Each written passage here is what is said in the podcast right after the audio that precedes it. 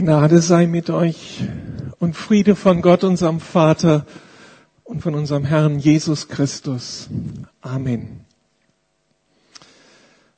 Die kleine Predigtreihe versucht uns bewusst zu machen, dass es da so ganz einfache, fundamentale Wahrheiten in unserem Leben gibt, die es aber dann doch in sich haben, die faszinierend sind, die herrliche Aspekte für unseren Alltag in sich bergen ich hoffe, dass das ein bisschen gelandet ist und dass uns ein bisschen Begeisterung über Gottes Wort, über seine Wahrheiten, über sein Leben packt und wir den Alltag vor und gewisser angehen. Größer träumen war ein Anliegen, wenn Gott gut ist. Risiken bereit sind zu gehen, wenn Gott allmächtig ist. Und wir können uns ihm immer nahen, ähm, auch wenn wir unsere Begrenzungen erleben, weil er am Kreuz alles getan hat. Heute ist die Predigt überschrieben, du bist bedeutend. Du bist eine bedeutsame Persönlichkeit. Ich könnte noch andere Begriffe finden. Und die Konsequenz daraus ist, darum diene gut. Eine überraschende Konsequenz wahrscheinlich. Dieser zweiteilige Satz macht zuerst eine Aussage über unser Sein.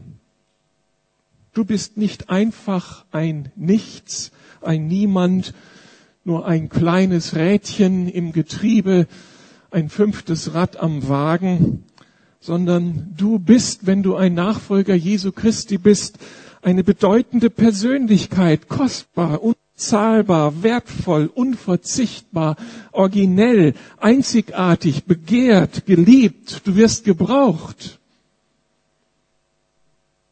Könnten wir uns das mal einander zusagen? Glaubt ihr das? Wende dich doch mal deinem Nachbarn zu oder deiner Nachbarin und sag ihm das nochmal, was du bist.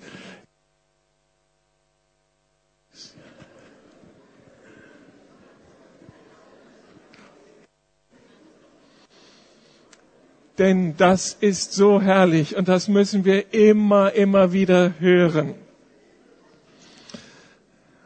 Im zweiten Teil meiner Überschrift mache ich dann eine Aussage über ein daraus folgendes Handeln, diene gut, also investiere dich als diese bedeutende Persönlichkeit.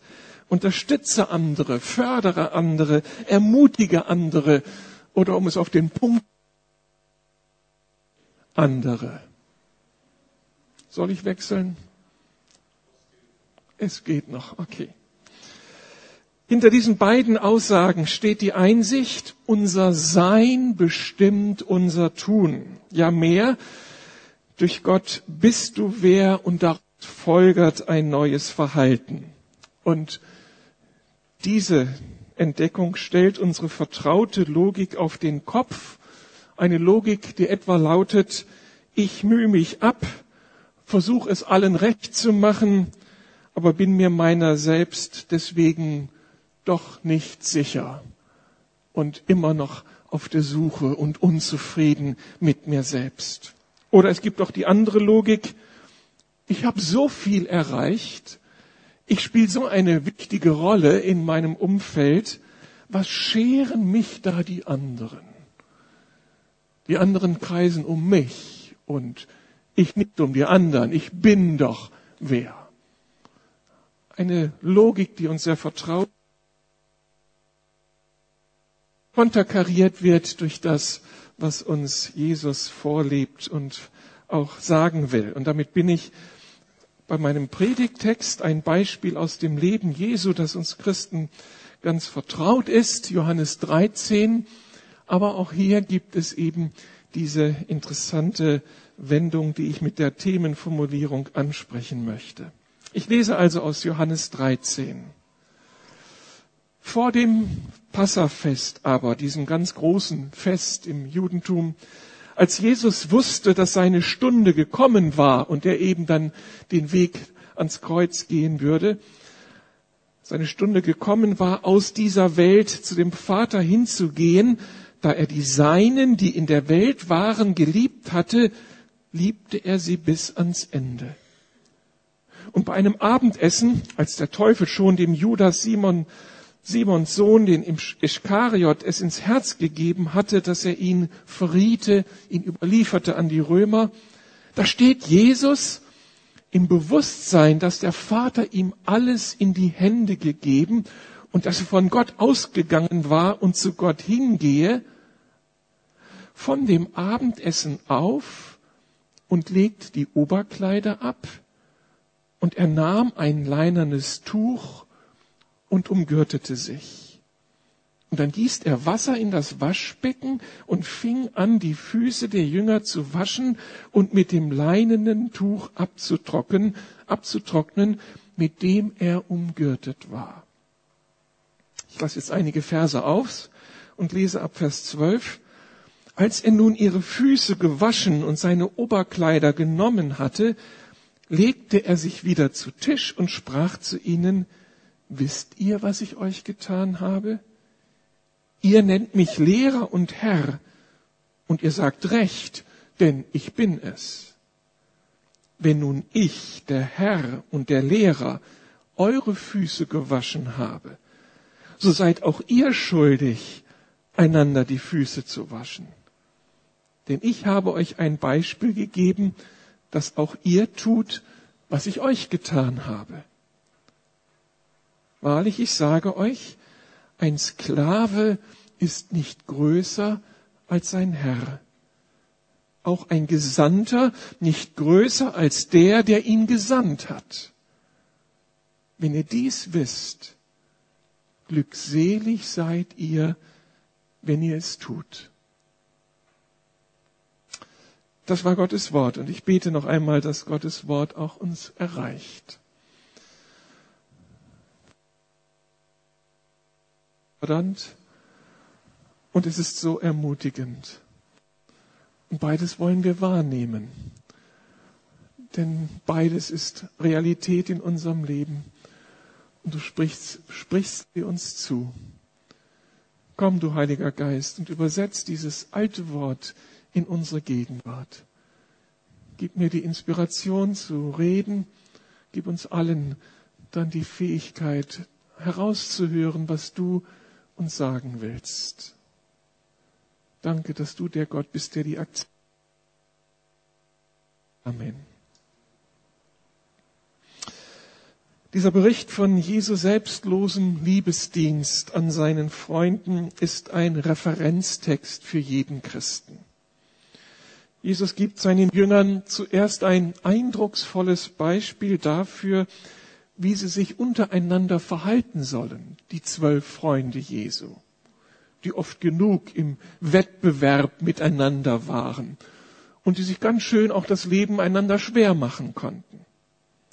Und Jesus will deutlich machen, statt einander das Leben schwer zu machen, statt einander die Köpfe zu waschen, Statt miteinander zu konkurrieren und einander das Wasser abzugraben, gilt es, einander selbstlos zu unterstützen, einander Fürsorge und Liebe zu erweisen, fast miteinander zärtlich umzugehen, die Bedürfnisse des anderen schon vorauszuahnen und ihm zu begegnen, im Verzicht auf die Verwirklichung vielleicht der eigenen Bedürfnisse, die ich mit mir herumtrage. Die Fußwaschung war im Orient der alten Zeit ein durchaus vertrauter Brauch. Nach dem Weg über die staubigen Straßen des Orients, wenn der Gast dann das Haus betrat seines Gastgebers, war es eine echte Wohltat, ein echter Liebesdienst, wenn dann seine Füße gewaschen wurden. Natürlich, das bedeutete Aufatmen, das bedeutete neue Frische. Der Clou war nur, dass dazu nicht der Haus, äh, der, der Gastgeber in der Lage war oder das dann praktisch umgesetzt hat, sondern dafür hatte er seine Sklaven. Die sprangen also herzu mit dem Wasserbecken, wuschen die Füße und ermöglichten dem Gast diese Wohltat. Hier in unserer Geschichte ist es Jesus selbst, der Gastgeber, der sich vor seine Jünger hinkniet und ihnen die Füße wäscht, um ihnen so ganz praktisch Liebe zu erweisen, um ihnen Gutes zu tun. Ausdruck seiner Fürsorge, seiner Liebe. Das ist revolutionär und wegweisend, denn wenn ich diese Bilder aufgreife, wo ist das sonst zu finden, dass der Lehrer seinen Schülern die Füße wäscht oder der Herr dem Sklaven oder der Sendende dem Boten, den er aussenden will.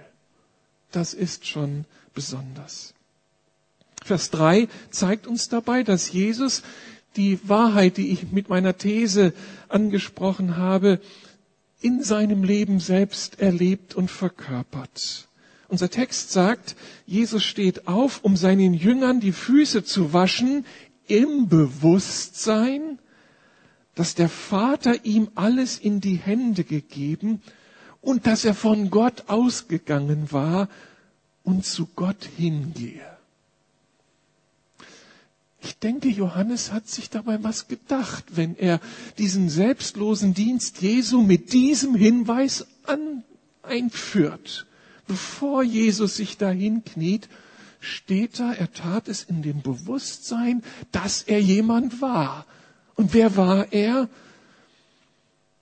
Er war der, dem alles vom Vater, von Gott selbst in die Hände gegeben war.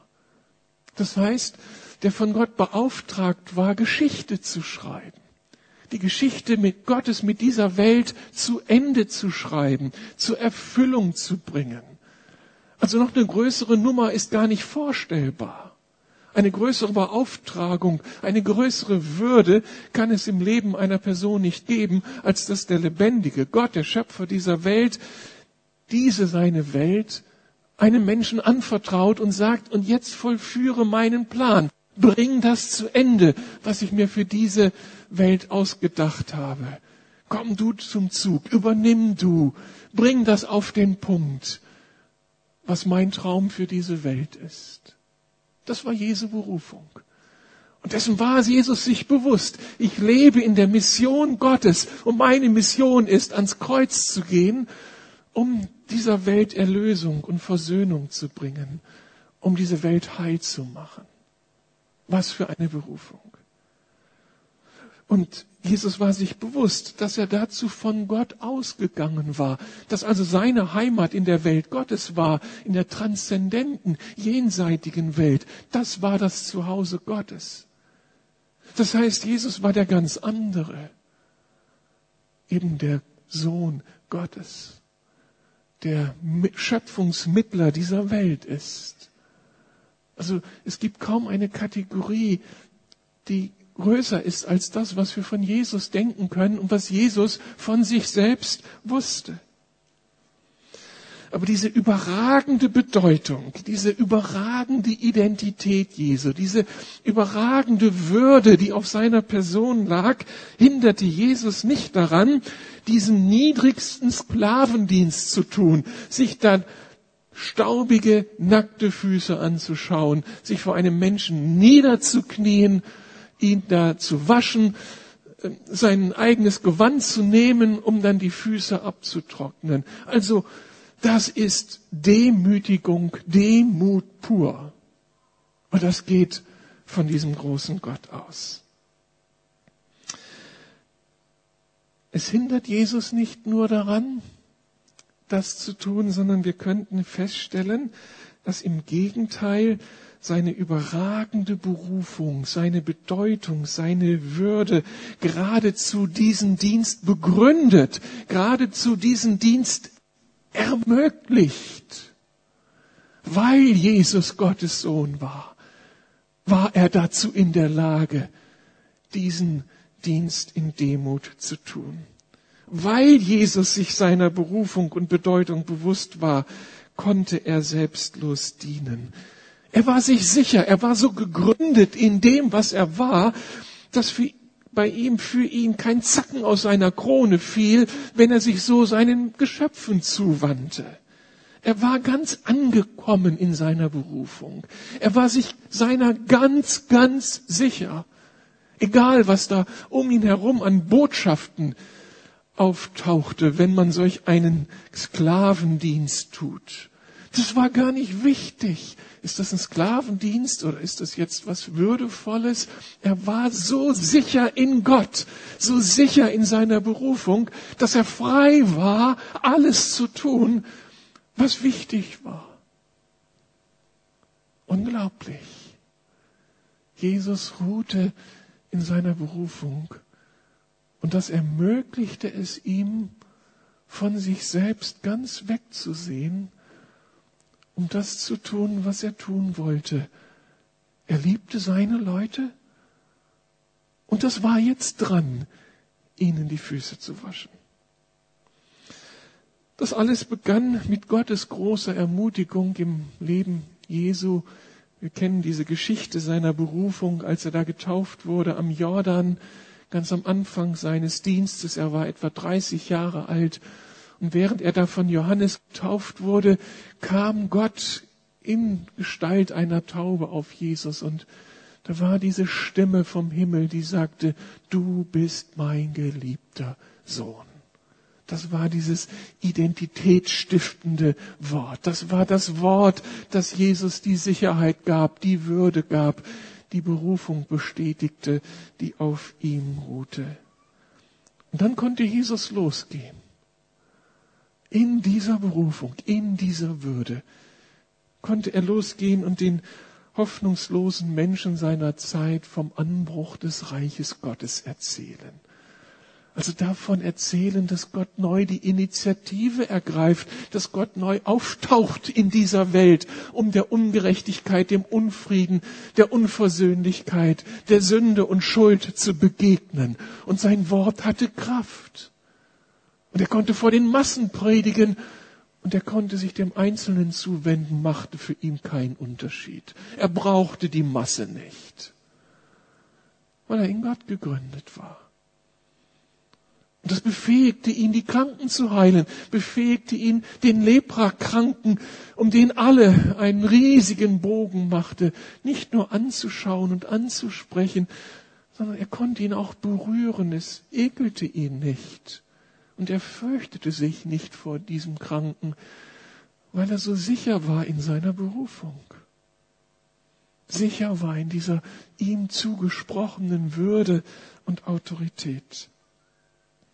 Darum konnte Jesus die Kinder zu sich kommen lassen. Die Kinder, die in der damaligen Zeit nichts zählten, die, die so ein bisschen abgeschoben waren, um die sich keiner kümmerte, die mit sich selbst zufrieden sein mussten. Jesus war sich nicht zu groß, sie einzuladen, sie auf den Arm zu nehmen und zu segnen. Und als die Umgebung eine Prostituierte da verachtete und steinigen wollte, konnte Jesus dem Mainstream seiner Zeit, der Political Correctness begegnen und sagen, nicht mit mir. Und er stellt sich schützend vor diese Frau. Oder geht dahin, wohin keiner gehen wollte, in das Haus des Betrügers und des Zöllners Zachäus. Er konnte es sich leisten, egal was seine Umgebung dachte. Er konnte diese Liebesdienste tun, weil er sich sicher war, in der Liebe Gottes. Ähnliches finden wir dann bei den Menschen, die sich auf Jesus eingelassen haben. Da ist die Bibel dann voller Bestätigung, nicht nur, dass Jesus zu sowas fähig war, sondern dann lesen wir von denen, die so hautnah an ihm dran waren und da das gleiche Muster.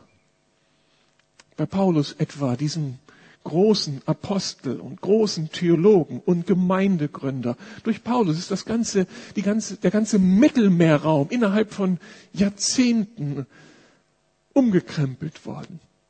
Dadurch, dass zig Gemeinden entstanden und die Christen auf einmal da waren mit einer ganz neuen Botschaft, mit dieser Botschaft der Liebe Gottes, des Friedens Gottes. Aber bevor Paulus diesen großen Dienst beginnen konnte, musste Gott ihn zur Seite nehmen, acht Jahre lang. Er nahm ihn in die Wüste und er lehrte ihn und er sprach in sein Leben hinein und gestaltete hier eine Persönlichkeit, die ganz in Gott gegründet war.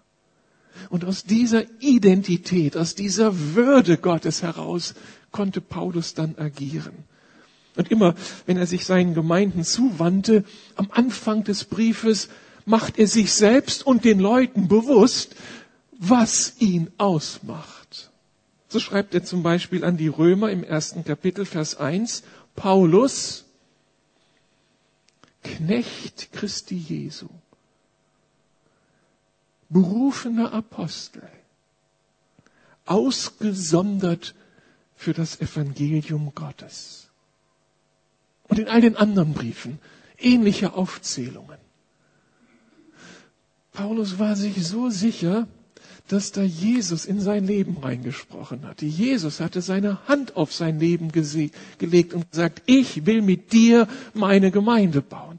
Ich will mit dir Reich Gottes bauen. Ich will mit dir diese Welt verändern. Du bist mein ausgesondertes Werkzeug, das Werkzeug, das ich für mich reserviert habe. Und ich bevollmächtige dich und ich sende dich. Und niemand kann dir widerstehen. Du bist in meinem Willen. Und selbst wenn die Dinge nicht so funktionieren, wie du dir das erhoffst, du bist in meiner Sendung und ich stärke dir den Rücken. Und wenn du sprichst, sind das Worte des Lebens. Und wenn du mit Menschen betest, geht davon etwas aus, was lebensverändernd ist.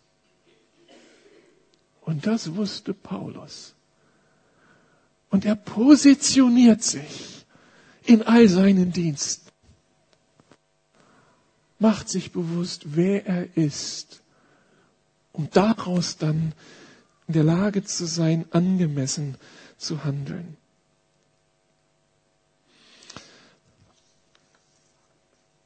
Was hören wir für uns aus, diesen, aus diesem Vorbild Jesu oder aus dem Vorbild des Paulus? Was könntest du für dich heraushören in deinen ganz verschiedenen Rollen, die du einnehmen musst als Kind deiner Eltern. Das ist uns allen gemeinsam. Wir sind Kind unserer Eltern. Und das muss ja gestaltet werden. Oder was könnte das heißen für dich in deiner Rolle als Ehemann oder als Ehefrau? Was könnte das heißen, dieses Vorbild Jesu für dich in deiner Rolle als Freund oder Freundin in deinem Freundeskreis? Was könnte das heißen für dich als Kollege oder Kollegin unter ganz vielen anderen bei euch im Büro, am Arbeitsplatz, wo der auch sein mag, in der Praxis? Und was könnte das Vorbild Jesu heißen, immer in dieser doppelten Ausgestaltung, ich bin wer und ich diene gut. Was könnte es heißen für dich als Gemeindeglied der Lukasgemeinde oder wo du auch als Christ lebst, unter vielen anderen Christen? Noch einmal diese beiden Aspekte. Vorschlag, bevor du etwas tust, ob als Kind, als Ehepartner, als Kollege auf der Arbeit, als Gemeindeglied, bevor du etwas tust, darfst du dir deine Berufung bewusst machen. Musst du dir deine Berufung bewusst machen. Musst du sicher sein in dem, wer du bist durch Gott. Das wird alles verändern, was du dann daraus herausfließend tun wirst. Das ist das Anliegen Jesu für uns und es taucht auch in diesem Text aus, auf. Schon im Vers 1, dann hieß es, vor dem Passafest aber, als Jesus wusste, dass seine Stunde gekommen war, aus dieser Welt zu dem Vater hinzugehen, da er die Seinen, die in der Welt waren, geliebt hatte, liebte er sie bis ans Ende. Das sind schon so ein paar Aussagen über unser Leben gemacht, die wir Christus nachfolgen. Ist das nicht unglaublich? dass dieser große Herr, dieser Jesus, von dir und mir spricht als die Seinen?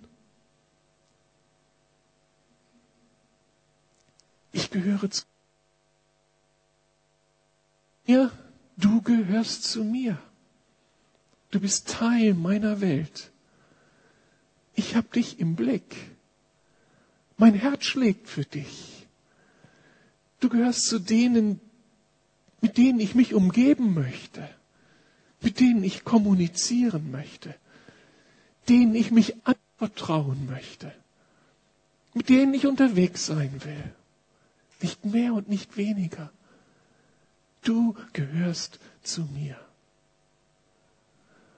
Also damit kommt ein Adel auf dein Leben, eine Würde, eine Schönheit, eine unglaubliche Identität. Oder Jesus sagt hier, oder der Johannes über uns, dass wir in der Welt waren, in dieser Welt leben und in dieser Welt die von Christus Geliebten sind. Das setzt ihm ja nochmal einen, einen anderen Akzent auf. Nicht nur die Seinen irgendwie, sondern die Geliebten Seinen. Wir sind sowas wie der Augapfel Gottes. Das ist die Sprache der Bibel.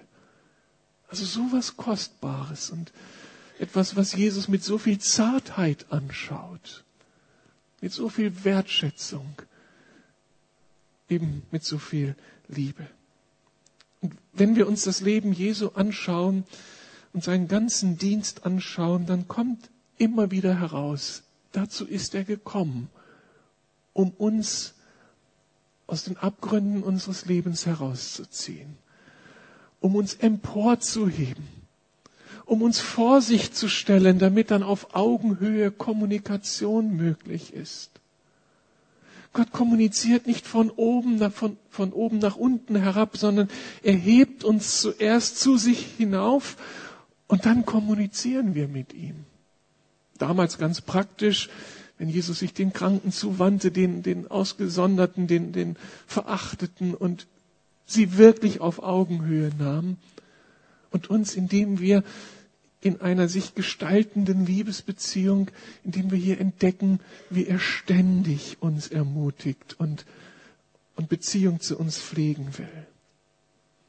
Dazu ist also Jesus gekommen, dass er uns Würde zurückgibt, die wir durch unsere Gottlosigkeit, durch unsere, durch die Abwesenheit Gottes in unserem Leben, und darin haben wir uns ja alle vorgefunden, daraus will er uns herausholen und diese Würde zurückgeben. Wir sind berufen in die Gemeinschaft mit ihm. Und dazu gehört jeder. Wenn wir uns anschauen, wen Jesus da so anschaut und in seine Gegenwart zieht, dann käme heraus, dass er heute eben auch vor den Asylantenheimen Berlins stände und die Menschen anschaut und sie auf Augenhöhe anspricht und er würde seine eigenen Bedürfnisse zurückstellen und sagen, wie kann ich dir dienen? Was brauchst du jetzt? Du Geschlagener, du Terrorisierte, du traumatisiertes Kind. Was kann ich dir tun, um dir Würde zurückzugeben? Und dann würde Jesus alles tun, um in diesem Asylantenheim eine Atmosphäre zu gestalten der Ermutigung und des Friedens und der Hoffnung. Dazu ist Jesus gekommen. Das habe ich erlebt. Und das erlebe ich immer wieder. Wie Jesus in meine Abgründe hineinkommt, wie er in die Brüche meines Lebens hineinkommt und dann nicht besserwisserisch mit erhobenen Zeigefinger, sondern immer wieder herstellend, immer wieder mir Würde gebend. Ist das auch deine Erfahrung? Sehe ich jetzt nickende oder fragende Gesichter? Ist das eure Erfahrung? Ist das nicht sensationelle Erfahrung? Das macht doch unser Leben dermaßen reich und schön, oder? Und wer darf das in dieser Welt erleben? Dass da jemand ist, der an uns glaubt, der uns Würde gibt. Wo du auch hinkommst, wirst du gefragt, wie siehst du aus? Was hast du im Portemonnaie? Was hast du geleistet? Und Jesus sagt, lass dein Portemonnaie stecken und lass den Schminkbeutel in der Tasche. Und all deine Titel kannst du auch vergessen. Ich will dich und ich würdige dich. Der heilige Gott würdigt dich. Die Beziehung zu Gott, deinem Vater, macht dich zu einem Sohn und zu einer Tochter seiner Familie. Die Beziehung zu Jesus macht dich zu seinem Freund.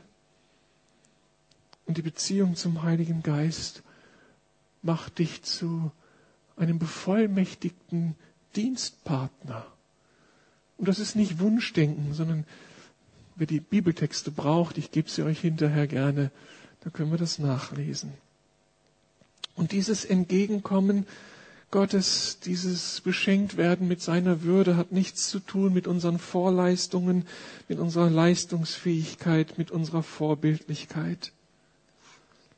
Dieses neue Selbstverständnis und die damit verbundene Würde ist einfach nur ein Geschenk und nicht etwas, was wir uns erkaufen können. Und es ergibt sich aus dieser Beliebesbeziehung zum dreieinen Gott. Das ist der erste Punkt. Du bist bedeutsam. Wenn du was anderes empfindest, dann bist du noch nicht angekommen im Evangelium, in dieser frohen Botschaft.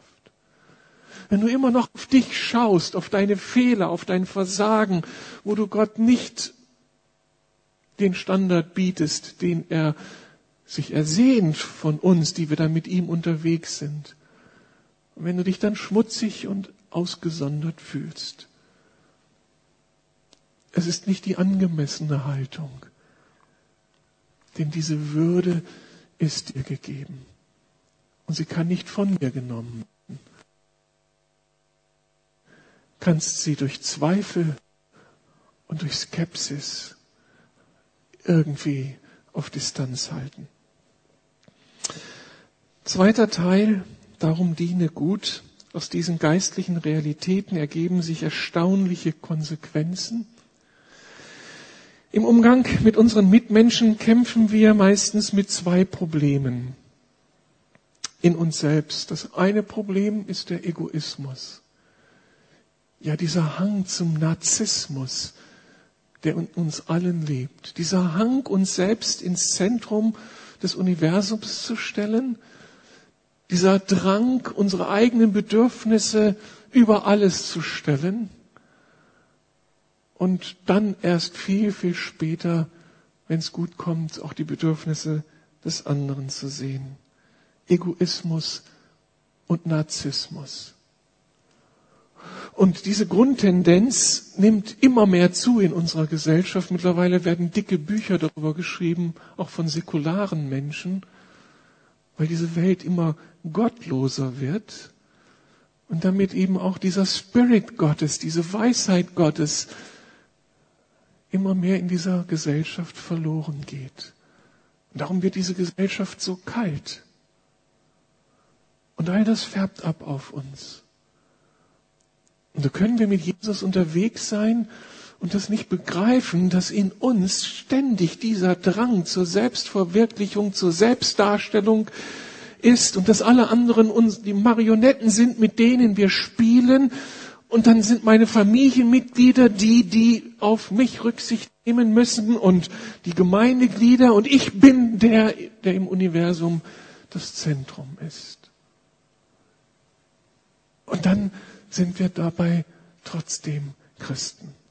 Das ist die Realität. Aber eine Realität, die wir überwinden dürfen und die wir in dem Maße überwinden, nicht wie wir moralische Appelle jetzt loslassen. Wir müssen jetzt so wie Jesus einander die Füße waschen. Nein, indem wir hören, wer wir sind, was unsere Berufung ist. Denn nur wenn wir darin sicher sind, wird dieser Liebesdienst ein echter Liebesdienst und nicht eine moralische Pflichtübung. Aber wenn wir bei ihm angekommen sind, dann wird alles anders. Dann wird unser Dienen, unser Miteinander umgehen auf ein neues Fundament gestellt. Ich muss dann nicht mehr dienen, um mir selbst Vorteile zu ergattern. Das ist ja ein durchaus bekanntes Motiv. Ich investiere in dich und erwarte darum deinen Dienst an mir. Oder ich investiere in dich, um meinen Selbstwert aufzupeppen. Das tut mir irgendwie gut, so gefühlsmäßig, wenn ich mal wieder eine gute Tat getan habe dann fühle ich mich endlich mal wieder gut und angemessen und dann habe ich endlich mal straffe Schultern, wenn ich in die Gemeinde komme oder im Gebet Gott aufsuche. Wie dumm solch ein Verhalten. Das funktioniert nicht. Dienen, um Selbstwert zu bekommen, um Anerkennung zu bekommen, um mich irgendwie damit zu qualifizieren. Ich muss dann auch nicht mehr aus Furcht und aus Berechnung dienen, so nach dem Motto, ich muss ja meine Mitmenschen bei Laune halten, weil ich sie sonst fürchten muss. Nein, wenn du in Gott zu Hause bist, musst du niemanden fürchten, weil er gut ist und weil er allmächtig ist und weil er sagt, und ich schütze meinen Augapfel. Dann ist Furcht nicht mehr ein Motiv unseres Handelns, sondern Liebe, Begeisterung, Dankbarkeit dann musst du auch nicht mehr dienen aus einem allgemeinen Weltschmerz heraus oder einer schön geistigen Menschenfreundlichkeit. Es muss sich ja jemand um die Armen kümmern. Wohin geht's sonst in dieser Welt? Sonst geht doch hier alles den Bach runter. Aber du kannst nicht der Erlöser dieser Welt sein. Der Erlöser ist bereits da. Er hat sein Werk vollbracht und er wird es durchsetzen und am Ende dieses neue Reich des Friedens gestalten. Aber wenn wir im Zuge seiner Sendung anfangen zu lieben, als Menschen, die geliebt wurden und geliebt werden von Gott, dann taucht überall solch ein Brückenkopf der Liebe Gottes auf, der einfach gestiftet wird, einfach gesetzt wird, ohne dass da eine Sekundärmotivation einen falschen Klang hineinbringt. Es ist der, die Liebe Jesu, die dann auf uns abfärbt, wenn wir so zu Hause sind in der Würde, die Gott uns zuspricht. Es färbt dann ab, das, was auf Jesus liegt an Berufung. Und wir werden Teil dieser seiner Berufung. Und all das, was Jesus ausmacht, wird ein Teil unseres eigenen Lebens und wir schöpfen aus dem Überfluss an Annahme und Liebe durch den Heiligen Geist in uns. Ich muss dann nicht mehr um mich selbst drehen, mich drehen, weil ich weiß, er sorgt für mich. Ich muss dann nicht mehr für meine Bedürfnisse kämpfen, weil er mir in meinen Bedürfnissen begegnet, sie und sie gerade rückt, sie reinigt und mir hilft, fröhlich zu leben in dieser Welt. Als Ehepartner sind wir dann frei, einander unterzuordnen. Das ist ja so der Traum von Paulus, wenn er über Ehe spricht. Mann und Frau ordnen sich einander unter. Hier muss keiner um seine Position kämpfen. Keiner muss dem anderen zeigen, wo die Latte hängt. Der Mann muss, kann jegliches Macho-Gehabe an der Garderobe ablegen. Es braucht auch keine subtile Manipulation mehr, um den anderen in die richtige Richtung zu bewegen. Nein, wir können dann einander begegnen als von Gott gewürdigte und geliebte, frei gemacht von unseren egoistischen, narzisstischen Bemühungen und wir können den anderen segnen. Ihr lieben Eheleute, das verspricht Himmel auf Erden. Wenn wir da hineinwachsen, noch ein bisschen mehr hineinwachsen, Jesu Liebe empfangend, Jesu Liebe weitergeben, dann wird Ehe richtig attraktiv,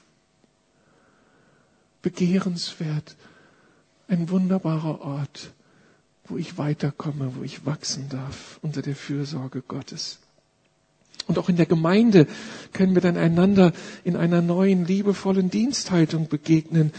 Dann müssen wir hier in den Arbeitsgruppen nicht mehr darum kämpfen, wer das letzte Wort hat. Und dann wirst du dich auch nicht mehr fragen, wie du vorzeitig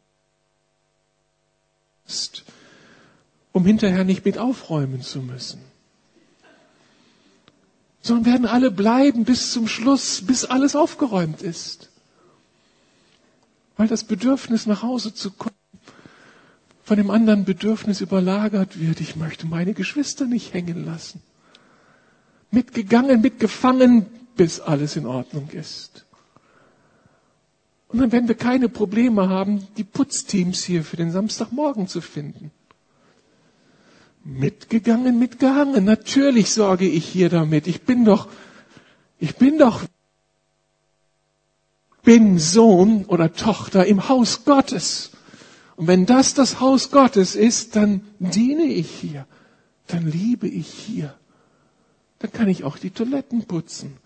Mir fällt kein Zacken aus der Krone. Denn er setzt mir seine Krone auf da wird Gemeinde noch einmal anders. Und dann ist da noch unsere Ohnmacht und Hilflosigkeit. Wir fühlen uns oft überfordert mit unseren Mitmenschen und hilflos angesichts ihrer Nöte und Bedürfnisse und vermeiden darum gerne die Begegnung mit ihnen. Aber zur neuen Identität gehört eben auch die Tatsache, dass wir Tempel des Heiligen Geistes sind und dass er mit seiner Weisheit und Kraft in uns lebt und dann ist all das möglich, was Gott sich vorstellt mit unserem Leben. Und wir sind dann immer Menschen. Wir sind dann immer Menschen, die andere segnen können, die andere ermutigen können, die Hoffnung ausstrahlen, ja, die Frieden stiften. Auf der Arbeitsstelle kann ich dann in der Pause mit dem Arbeitskollegen beten, der mir gerade erzählt hat, dass seine Kinder krank sind.